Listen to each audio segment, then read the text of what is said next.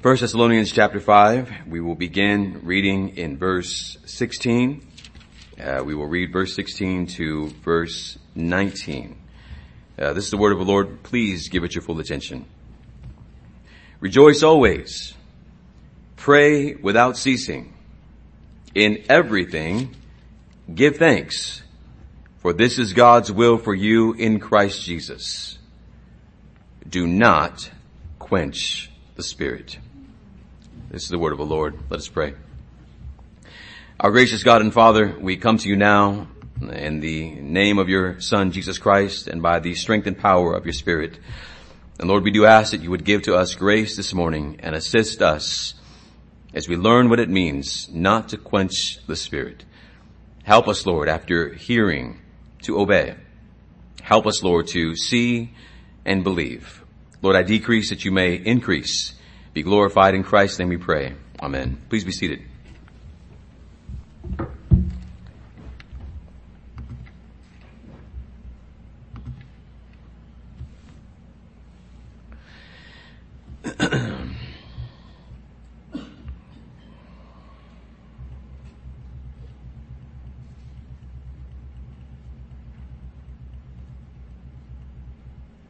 Uh, well, good morning once again. Saints, I greet you in the name of our Lord and Savior, Jesus Christ. Again, welcome you on this Lord's Day Sabbath as we continue our short series, Encouragements While We Wait. We probably have about four more sermons in this short series. Uh, I, I assume that we may be starting the book of Revelation sometime in August or so. August, September in the fall. Looking forward to beginning that um, journey with you all through the book of Revelation. This morning, we come to a short passage of scripture uh, that requires, uh, let's say, proper background in order to in order to understand what God intends for us to understand about His church. Part of the reason uh, that we do this is because we don't have some of the advantages of the original audience of this letter. The original audience in this case was the church of Thessalonica. And they would have spent a considerable amount of time with the apostle Paul. He planted the church. Paul planted the church. He would have then stayed with the church and helped to establish the church on the foundation of God's word. When Paul departed from that church, it wasn't a, a goodbye, never see you again. He would continue on his missionary journey, but he would send letters back to the churches that he planted. In this case, uh, the church of Thessalonica has two letters from the apostle Paul. He would encourage them in the faith.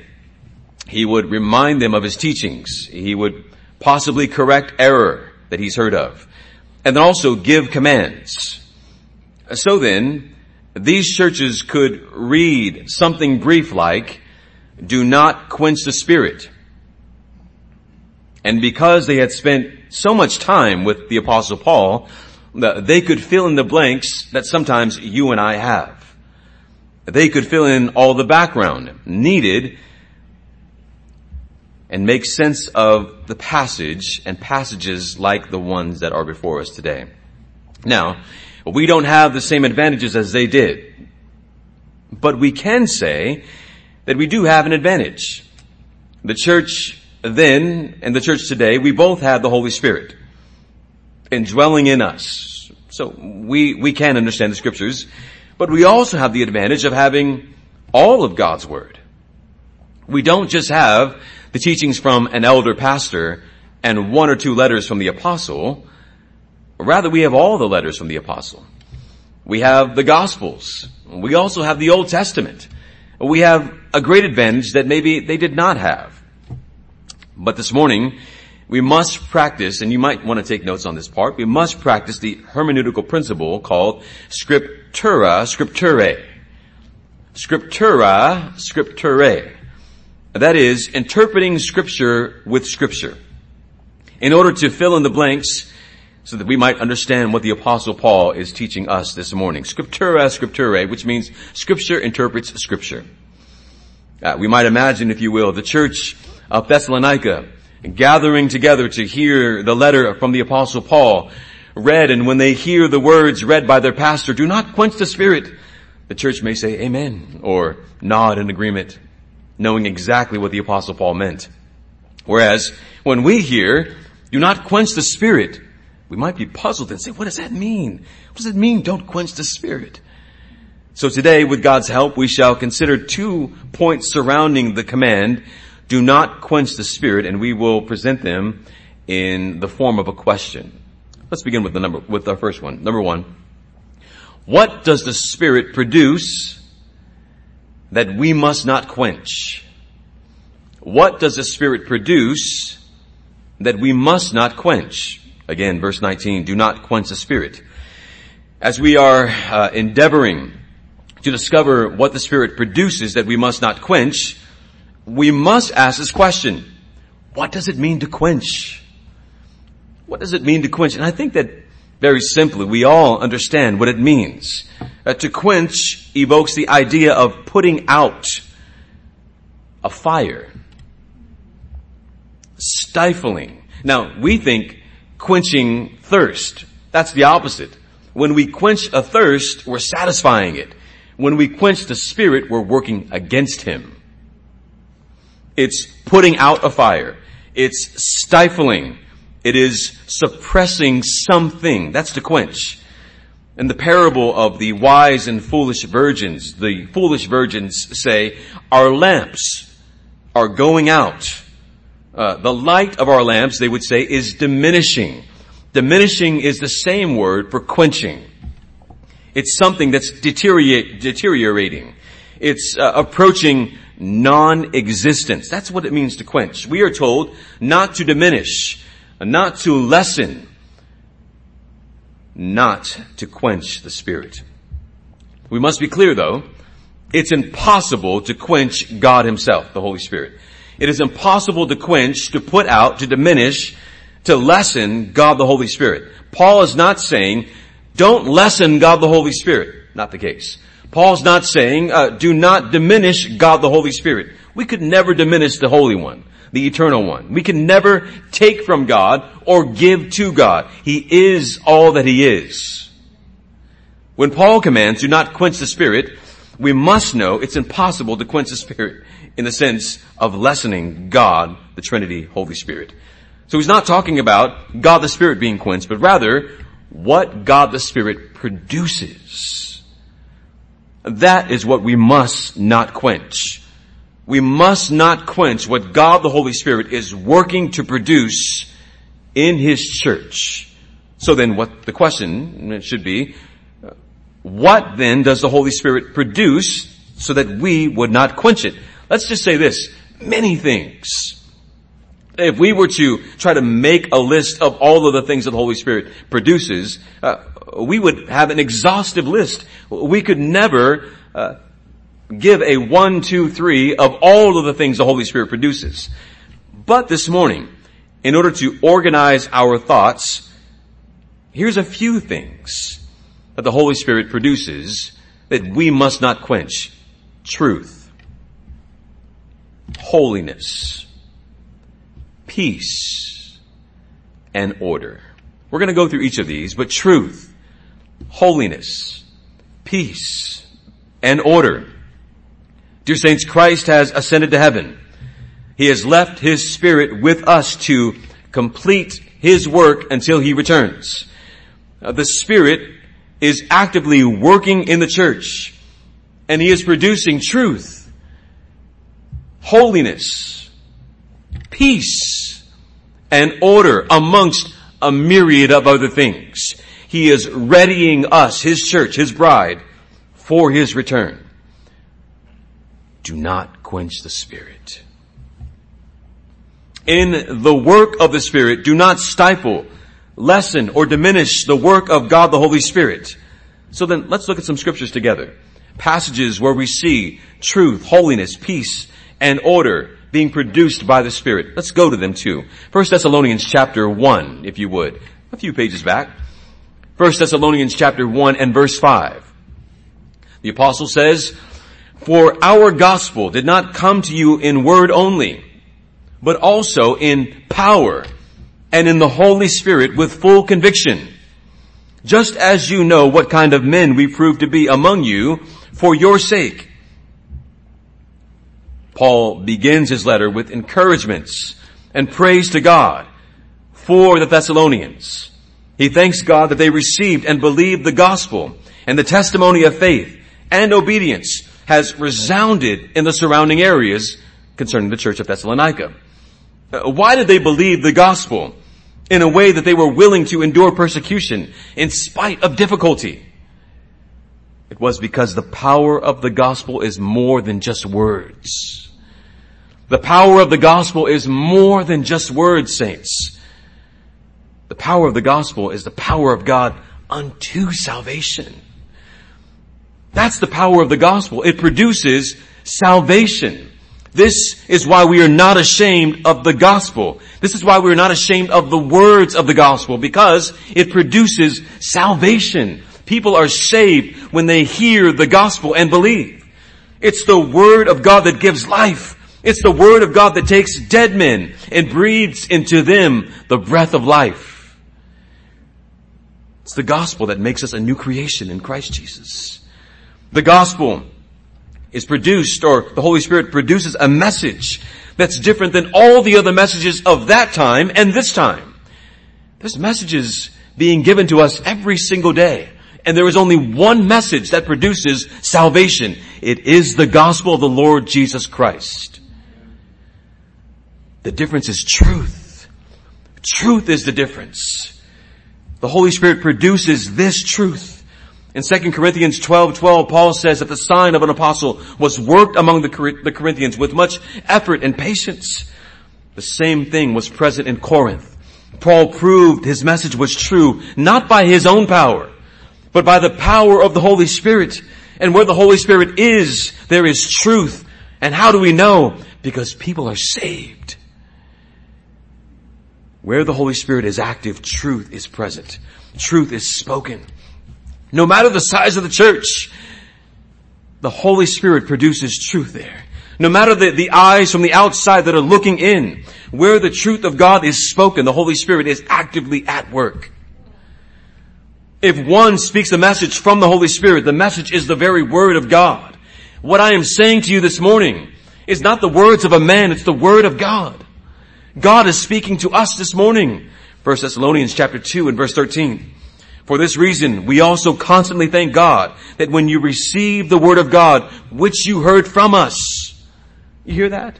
You received the word of God, which you heard from us. You accepted it not as a word from men, but what it really is. What is this this morning? The word of God, Paul says, which also performs its work in you who believe. How do you know it's truth? It's working in you. How do you know it's truth? How do you know it's from God? You're no longer dead men. You're no longer dead women. You are brought from death to life by God the Holy Spirit who works truth in you. You've heard it before that when the Word of God is spoken or taught or preached in an accurate manner, the Holy Spirit is at work. It is the Word of God. It is though God Himself is speaking to us. It is a prophetic word in that sense. We say therefore that the Spirit produces truth through those whom he has called to preach that truth. The Spirit not only preaches, uh, produces truth, but He produces holiness. What's the, the effect of hearing this truth? It's changed lives. This is the will of God for your life, Paul says in 1 Thessalonians chapter 4 and verse 3. This is the will of God for your life. Your sanctification. Your sanctification. What is sanctification? One theologian has said of sanctification, it is that gracious operation of the Holy Spirit involving our responsible participation, obedience, by which He delivers us as justified sinners from the pollution of sin, renews our entire nature according to the image of God, listen to this, and enables us to live lives that are pleasing to Him. What is sanctification? It is the Holy Spirit making us holy. It is the Holy Spirit helping us put sin to death, to turn from sin and to turn to Christ.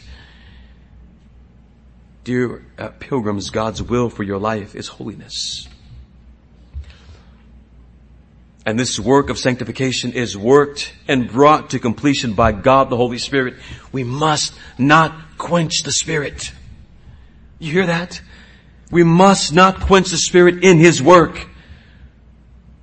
Paul utters the command and God's authority backs it up.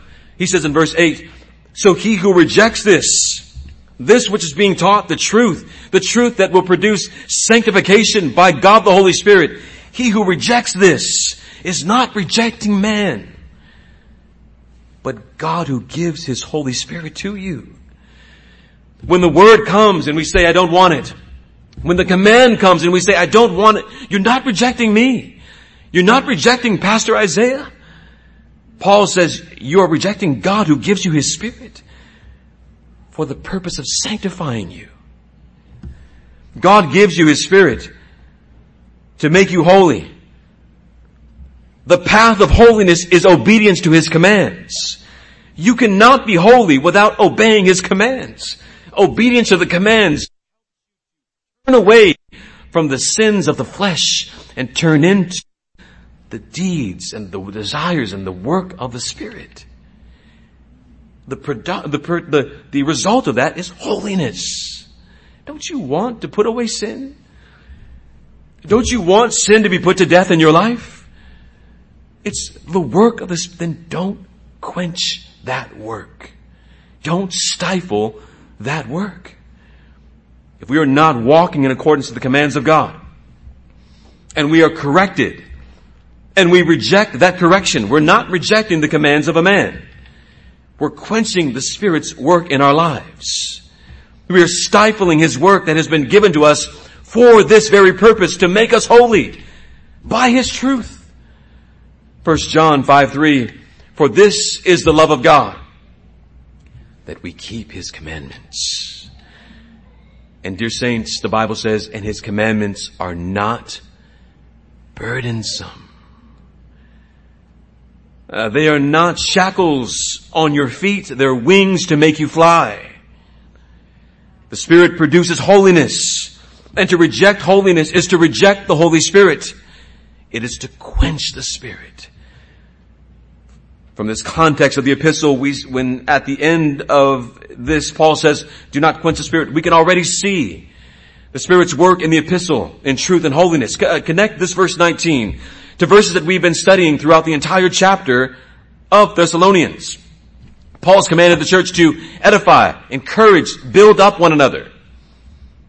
We've been commanded to live in peace, uh, to admonish the disorderly, those who labor among you, this is how the church is to be ordered. Admonish those who are disordering it. Edify and encourage one another. Help the weak. Live in peace. All of these commands that we have been studying, they contribute to peace. They contribute to order, encouragement, and edification. So what are they? You know these well. They are the fruit of the Spirit.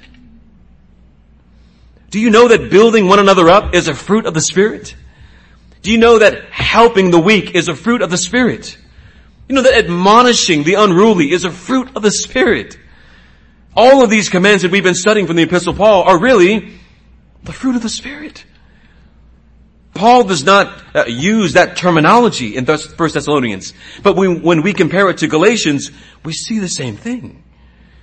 Edification, orderliness, peace, love, help, patience. They are all in concert. They are in harmony with the work of the Spirit. It's the fruit that the Spirit produces in His people.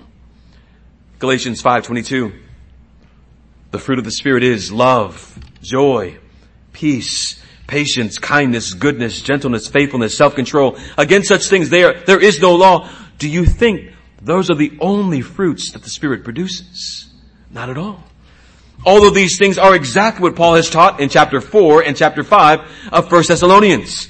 What does the Spirit produce? Truth, holiness, peace, order, and so much more. When you're teaching your children, what are the fruit of the Spirit? You have a lot more to add to that list now, don't you? When Paul says in verse 19, do not quench the Spirit, Recognizing that we cannot quench God himself, rather that it is the Spirit, it, it is what the Spirit produces that we must not quench. We're told in 1 Thessalonians then don't interrupt His work.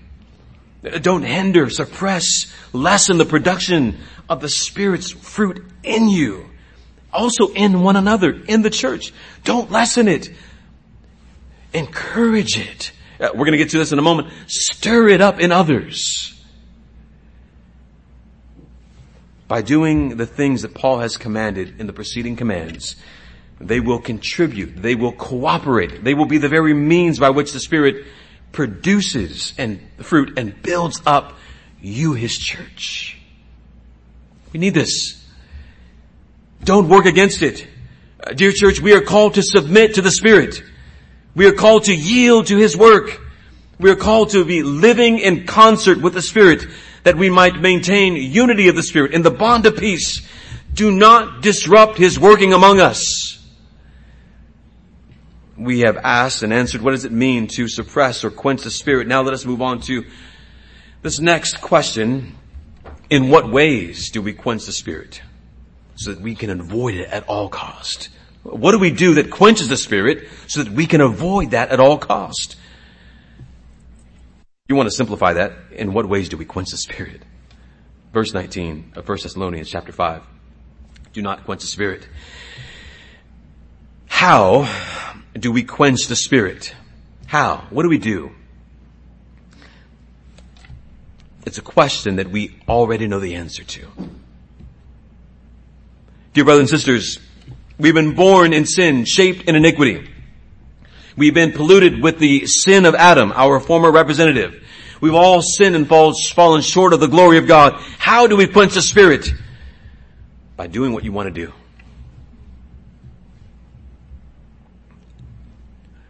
By doing that which is natural to you in accordance with the pollution of our flesh. That is how we quench the spirit. It is when we do what we want to do according to our sinfulness, according to our sinful desires. When we act in accordance with the flesh, that is how we quench the spirit. Do what you want to do and you will quench the spirit. Do what you want to do and you will suppress the spirit. Uh, do what is natural to you. Obey your natural inclinations and you will do that which is contrary to the Spirit. Romans 8, 6 says, the mind that is set on flesh is death, but the mind that is set on the Spirit is life and peace. There it is, what the Spirit produces again. But the mind must be set on the Spirit and not the flesh. The flesh leads to death. The nature of man has been polluted by sin that leads to death. The flesh which persists even in God's children born again must be resisted and put to death. That flesh of death, that flesh of sin is contrary to the spirit. And if we yield to the flesh, we will quench the spirit. Paul says in more detail in Galatians, uh, but at the same time, in the same context of the fruit, concerning the deeds of the flesh, verse 17, the deeds of the flesh, the flesh sets its desire against the spirit and the spirit against the flesh. They, they are in opposition to one another so that you will not do the things that you want to do. The apostle then goes on to describe the deeds of the flesh in verses 19 to 21. Our inclination are to do those things that are contrary to the Spirit if we are left alone. The desires of the Spirit are against the desires of the flesh. And we must walk by the Spirit so that He can produce fruit in us and so that we will not gratify the desires of the flesh. We all can confess that we wrestle against what we want to do. We all wrestled against it this morning, didn't we? Waking up is our first uh, wrestling on the Lord's Day. We wrestle against setting the alarm for just a few more minutes, just a few more minutes. The Spirit quickens our hearts. It quickens our minds so that we might yield to His work. Why did you get up? The Spirit's working. You did not quench it. No, why did you come? Why are you listening? The Spirit's work. You are not quenching, quenching it. To quench the Spirit is to go against that which He is working in us. We must war against the flesh. We must, with the help of the Spirit, put to, de- to death the deeds of the flesh, lest we quench the Spirit. We must remember that we are new creations in Christ, that, that we have been given new desires, that we are no longer bound by the things that we used to do, the things that the flesh desires. We're no longer bound to those things. We've been given new desires. We've been given new natures, new hearts, and God's Spirit abides in us, doesn't He? So that we don't have to gratify the desires of the flesh. You don't have to obey your flesh anymore.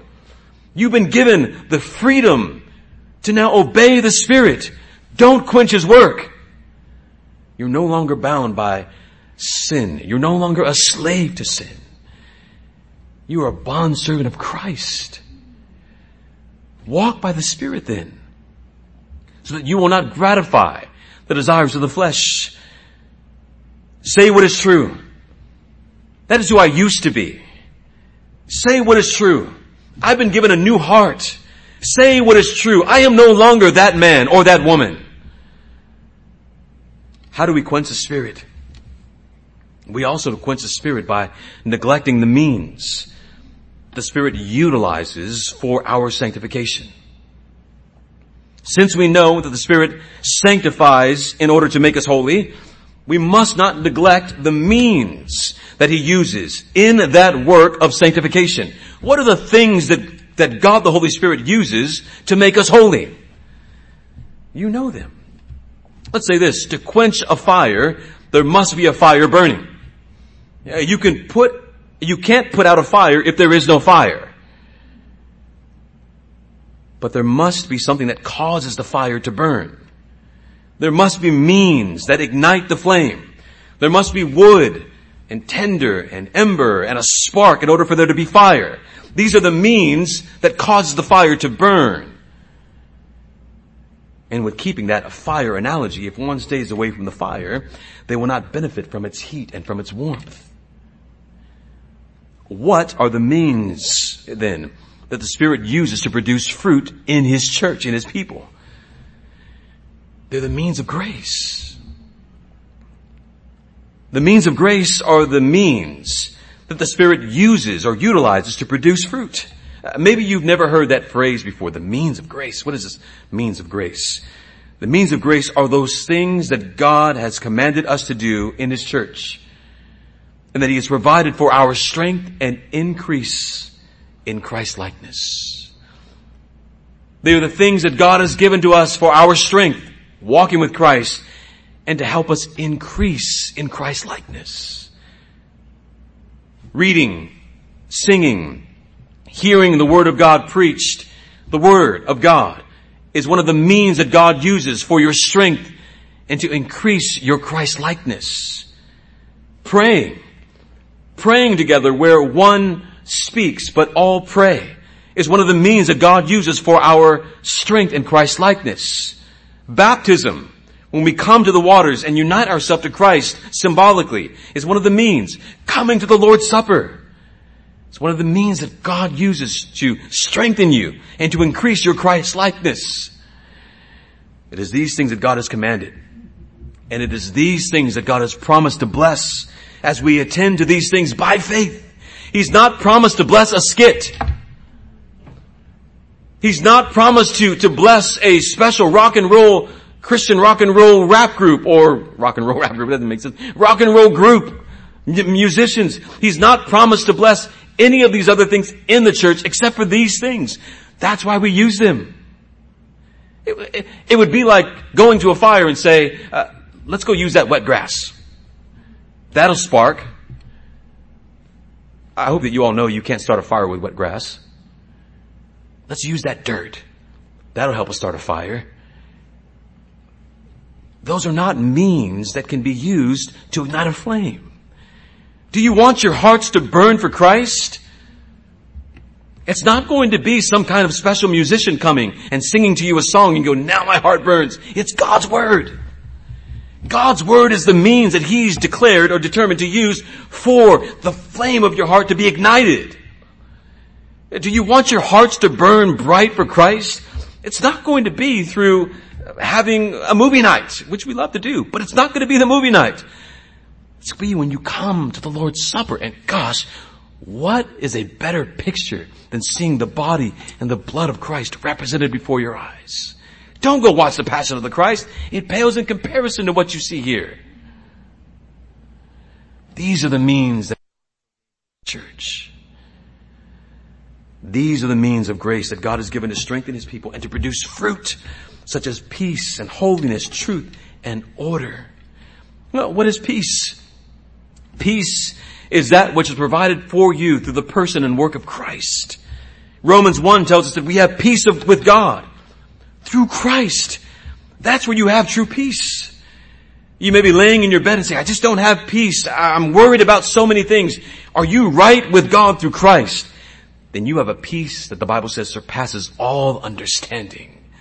That's the peace that surpasses all understanding. That you are right with God. That you are no longer under His wrath. You are in Christ. That is peace with God. That is true peace with God. That's the peace of God that should, for the rest of your lives, until you see Him face to face, face perplex you. Why me? How could such a wonderful God be so merciful to me? That is the peace that surpasses all understanding. Knowing that the judgment of God is no longer upon you. You are now in right standing with God. Where do we learn this? In God's Word. In God's Word. Holiness, what is it? Being made like Christ, the Holy One. We are being made holy through repentance and faith in Christ.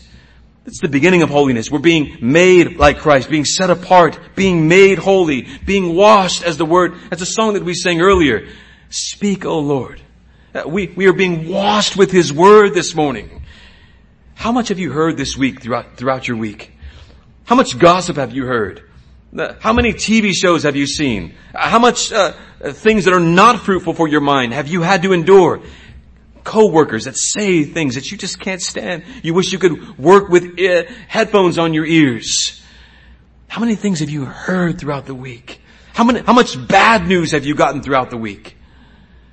How much disappointment have you had throughout the week? and it's filling your mind. It's sticking to your mind. Well, this morning, come to hear God's word and let His word pour over your mind and wash your mind, renew your mind. Oh, we need that, don't we? Oh, we need to hear God's word and when it pours upon us, Lord, renew my mind, wash my mind of all of the things that I've heard and had to think about all week. Why would you not attend to these means then? I had a good wash in the morning. You can come and get washed again in the evening.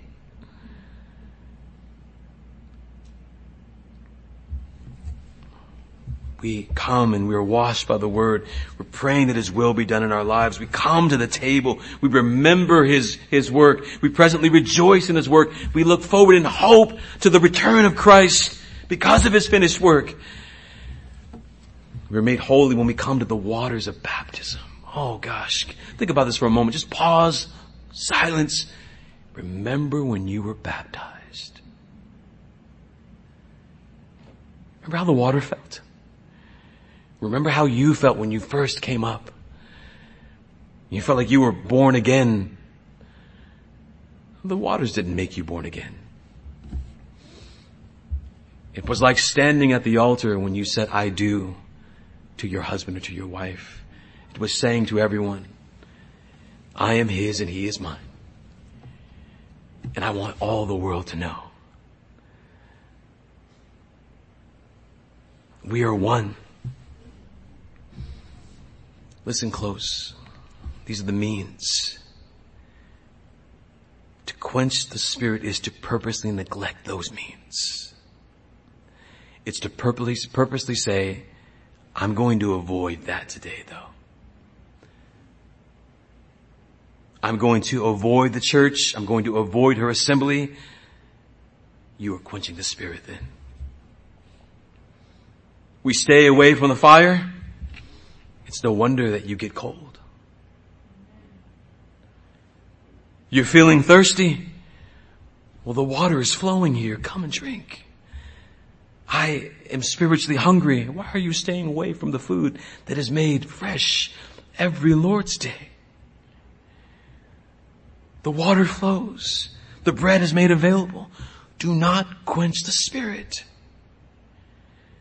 Attend to the means and attend to them by faith, believing that God will cause you to grow, to be strengthened as you come to these means. Believe that you are being made more like Christ as His Word is pouring over your mind this morning.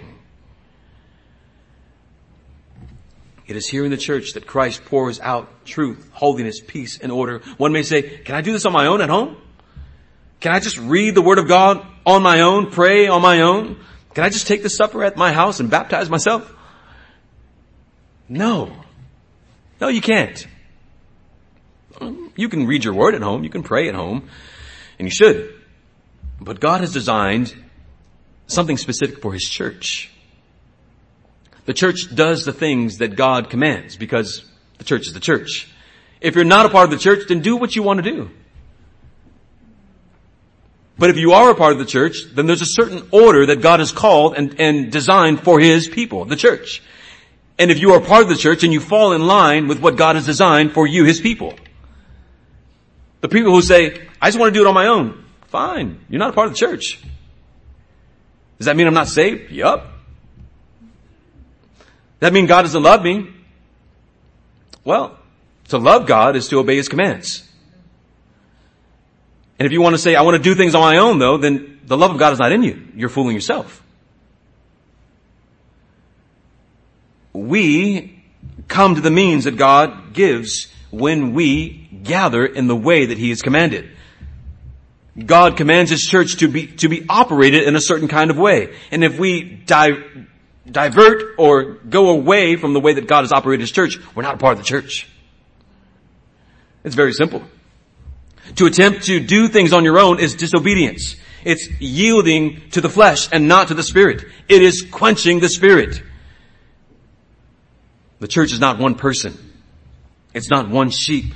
It's not one son or one daughter. It's made up of peoples, tribes, a sheepfold, many sons and many daughters. And we are commanded to worship in the way that God has called us to worship as a unit, as a body, not as individuals.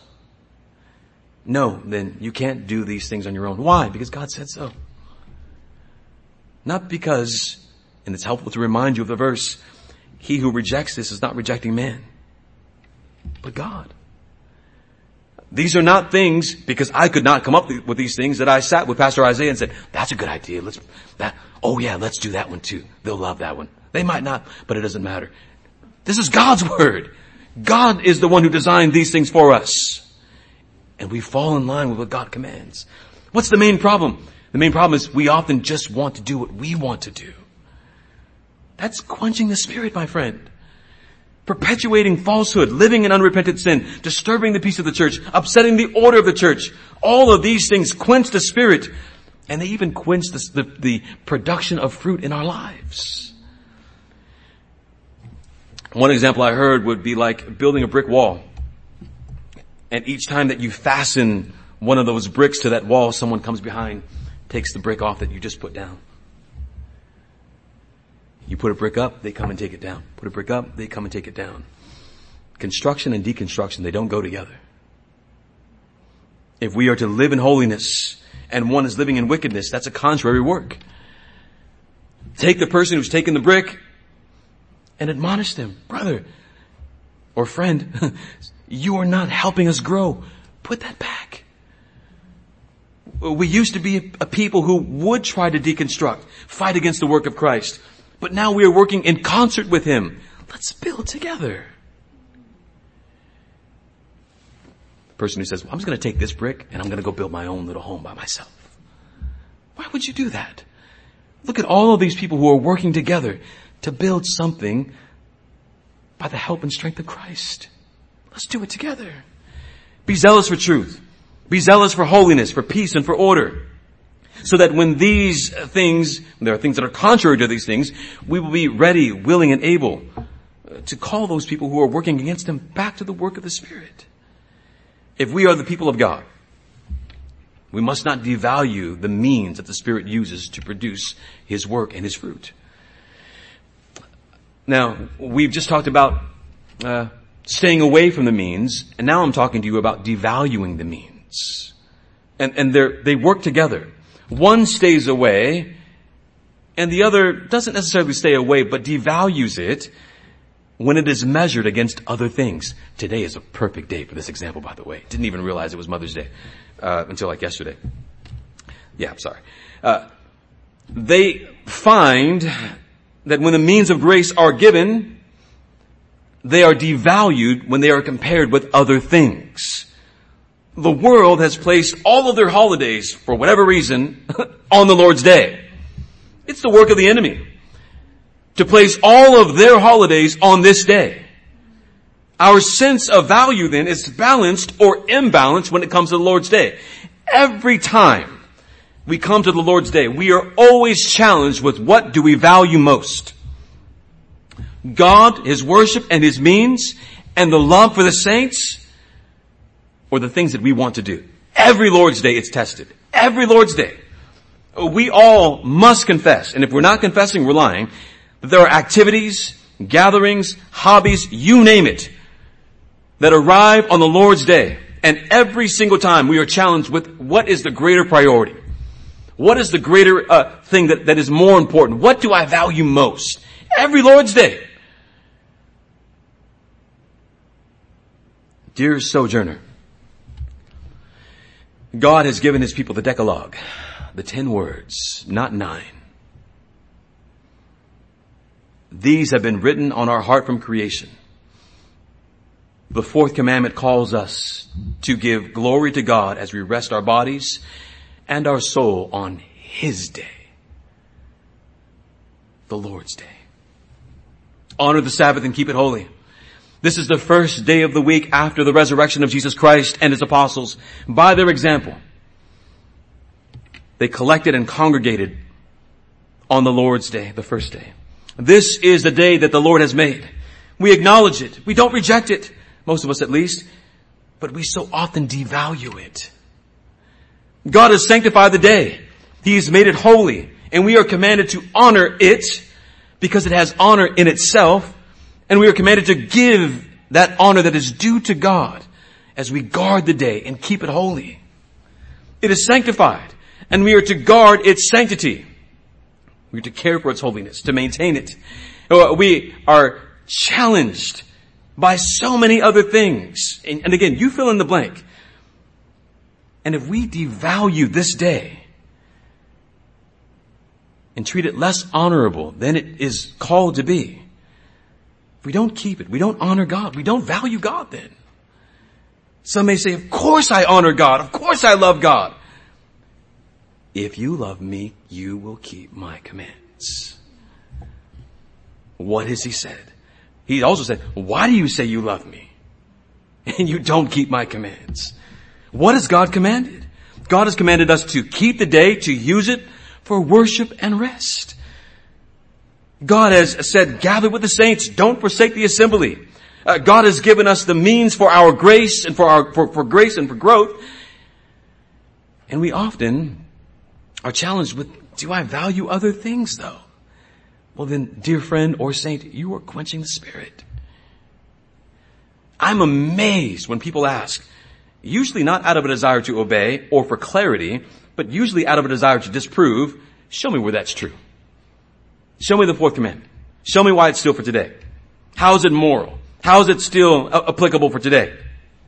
And I always want to say, the church has upheld this command for over 2,000 years, devoted, and preachers better than me, smarter than both of us, maybe both of us put together, have devoted all of their time to study, to write, and to preach the word, and have upheld this day. And you were going to somehow come and disprove it? Because you heard one sermon? Or because you just don't like it? Or because it's not in concert with your tradition? Because you got other things going on? Do not quench the spirit. Don't do what you want to do. Yield to his commands. And if you're, you're resisting, but I just, uh, I got so many things. Don't you see the benefit here though? The Sabbath was made for us, for our benefit, for our good. The Sabbath was made for man, not man for the Sabbath. To fail to recognize how important this day is for God's people is to quench the spirit and not keep it holy. if God through the Spirit blesses His people through certain means and they're offered on a certain day, designated as the Lord's day, well then we would do well for our souls and gosh, for our families if you have a family, to obey that with all of our hearts. We're not here Monday, Tuesday, Wednesday, Thursday, Friday, Saturday. We're not having activities all throughout the week. Why? You've got other things going on. But this is the Lord's day. Dear saints, how can we cultivate a greater love for the Spirit and what He produces? Ready for it? Okay, here it comes. It's gonna be a hard one. It's gonna be profound. How do we cultivate a greater love for the Spirit and what He produces? Obey His commands. Paul has told us what to do, how to do this. He has told us how to live and not to do things that are contrary to these things. Read uh, uh, chapter 4 and 5 of 1 Thessalonians. Uh, or read what the writer of the Hebrews says. He says, stir one another up to love and good works. What am I doing this morning as you're being challenged? I'm hopefully stirring you up. Hopefully saying, yeah, yeah, you know, I do need to obey these things. Don't get mad. Again, to get mad at me would be getting mad at a man. The, the, the, the word, the commands don't come from the man, they come from God. Uh, my sister might remember this. My uh, my auntie Sylvia, some of you may know her as Casey McBride. Uh, she had a kind of a, a, Doughboy pool. Was that what it called? It was kind of a stand-up pool. And when we were kids, uh, we would all go in circles and we would try to make this whirlpool. We would try to stir it up, stir it up, stir it up, stir it up, stir it up, and then we would all let it take it, take us, and we'd be kind of floating in circles for three or four times, and then it would slow down. It was steady. It was often slow We're pushing against. And then sometimes one of my cousins, one of the foolish ones would, would go in the opposite direction. We'd push him. What are you doing? You're working against us. You're breaking the whirlpool. We gotta go this way. We pushing and pushing and then finally would let it take us. You guys remember that? Well, that's the way it is in the church. We're stirring one another up. We're going this way. We're, we're, all walking in this direction. Come on, let's work together. And when someone goes in the opposite direction, we say, what are you doing? You're working against us. We're all working together for this really wonderful, cool experience. It's obeying the commands of God and not stopping. It's stirring one another up to love and good deeds. I'm praying that I am being used by God this morning to stir you up. We are told not to neglect the assembling of yourselves. Uh, not to neglect the means that God provides. Make sure that you prioritize the Lord's day. And fathers and husbands, I place this responsibility on you. Because God does. You are to lead your home. Uh, you are to be here with your family. I pray that I'm stirring you up this morning. You are charged by God to be here with your family. I'm, I'm charging you to be here. Be on time.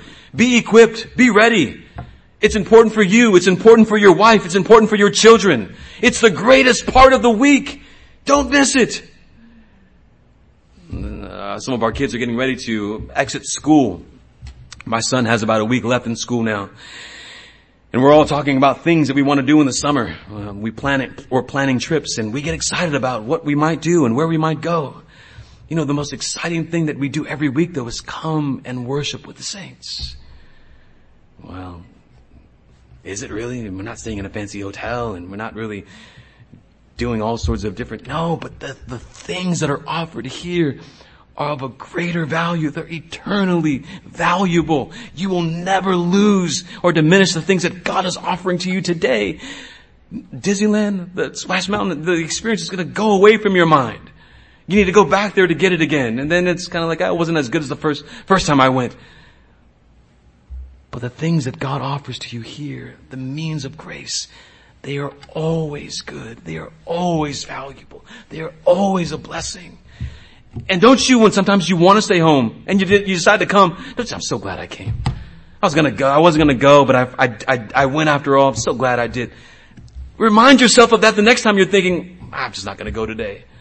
It's always worth it. Going to church is never, it's, it's never, you'll never be disappointed when you come to RBC at least. You will always be blessed. I can't say that for all the churches in the city, but you will always receive the means of grace here.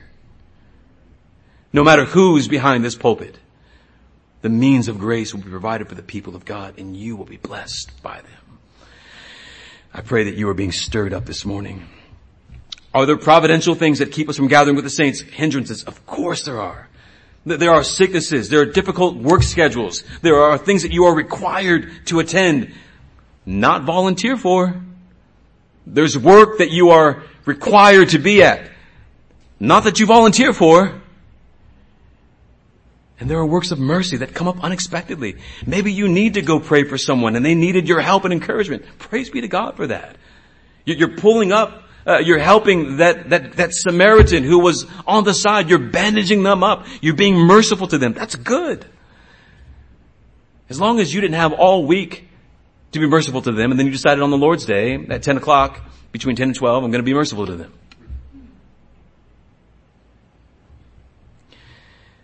I will say this too, our times of prayer, they're still our least attended times of worship. Why? We are called to admonish, but I hope that you are being stirred up to love and good deeds and that you humbly receive it. There's fire burning here. Water's flowing. Food is here. Well, I was warm this morning. I drank this morning. I ate earlier. It's the Lord's day.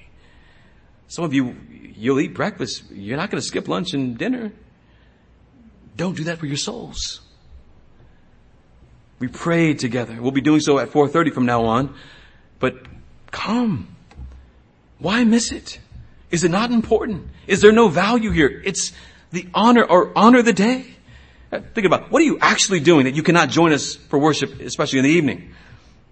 You're resting at home or resting in front of a TV. You can rest here in front of the Word of God. Wouldn't you rather rest in the presence of hearing God's word? Doesn't your soul yearn for God's word? We're commanded to look to Christ, the author and finisher of our faith. Why is it that we can grow? Why do we have the Spirit? Why are we here? In closing, it's because of Christ who gave you His Spirit. We would not be here. We would not be born again. We would not be indwelt with the Spirit, growing in the Spirit if it were not for Christ. If it were not for his life, death, resurrection, and ascension, sitting down at the right hand of the Father, his glorious work of mercy and grace, we would be dead in our sin and trespasses. But he's made you alive. We would have no interest in the work of the Spirit if he was not within us, dwelling within us. So don't suppress him. He's in you for a reason. Don't suppress his truth. Don't suppress the light that He has given to you. Don't suppress the uprightness that He's calling you to. We would want nothing to do with peace and order if it were not for the work of the Spirit. We would be futile in our minds, living in darkened ways. But you're no longer the animal. I am no longer the animal that I used to be. We have a peace that surpasses all understanding. We may have had peace with our neighbor, but not peace with God. Now you have peace with God. We may have had uh, an orderly society, but now you are ordered in Christ. God has given us a spirit so that we might live to glorify Him. Do not quench the spirit. Let's pray.